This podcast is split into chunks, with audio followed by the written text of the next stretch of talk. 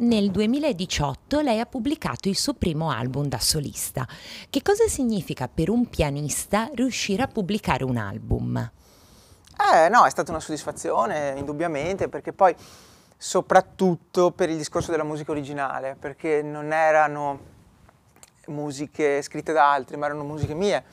Quindi fondamentalmente c'è una soddisfazione ulteriore che, che, consiste proprio nel presentare la propria musica ed è uscito per l'etichetta Velut Luna qui di Padova. E, ehm, è stata un'esperienza molto interessante perché mi ha permesso di presentare molte mie musiche inedite, che all'epoca erano inedite, e, e, e diciamo anche di farmi conoscere poi come, come compositore di musica pianistica. Quindi mm, diciamo sì, è un, è un, momento molto importante nella mia, a cui affettivamente sono legato, diciamo. Ecco. E che ha anche segnato un po' la sua svolta artistica. Sì, perché diciamo che in linea generale io mi considero più un compositore che un pianista.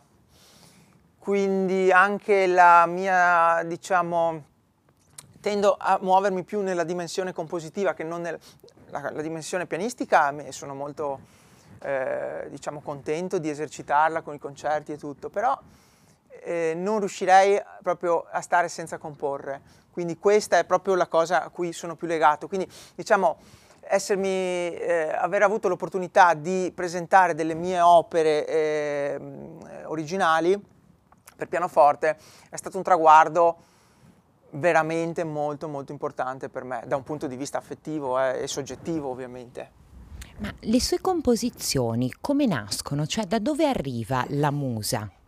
Ma eh, diciamo che cerco di, eh, di, di, di, creare una sorta di vuoto intellettuale che mi consente in qualche modo di esprimermi, esprimere la parte più irrazionale, più istintuale di me, perché diciamo questi sono mestieri che non hanno molto a che vedere con la razionalità dal mio punto di vista poi questa è una mia cosa che può essere criticata, criticabile, però diciamo la mia opinione è questa.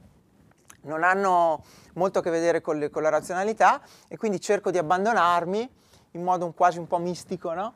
Io sono un po' eh, appassionato di tutta quella che è la mistica occidentale, e quindi Meister Eckhart ad esempio, oppure le poesie di San Giovanni della Croce, insomma sono, sono cose molto interessanti anche, anche perché sarebbe giusto e utile ribadire quanto la musica sia connessa alla poesia, perché entrambe cercano di andare oltre quello che è il pensiero logico-razionale, no?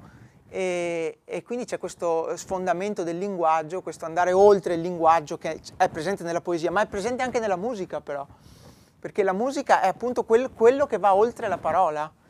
Quindi diciamo, io sono, faccio musica per questo, cioè se, se, mi si imponesse di essere razionale nel momento in cui suono, non sarei in grado di suonare.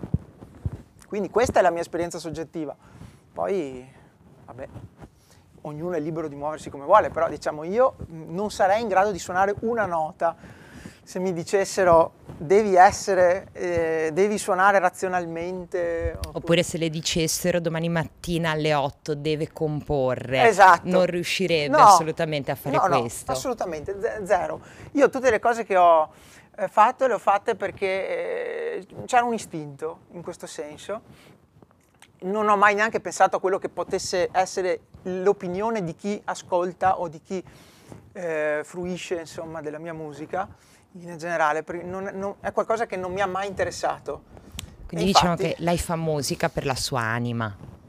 Sì, io faccio musica perché è una forma di, di, di, di terapia, se vogliamo, ma non... Sì, è un, è un, termine anche tra virgolette, no? Per il mio benessere psicofisico.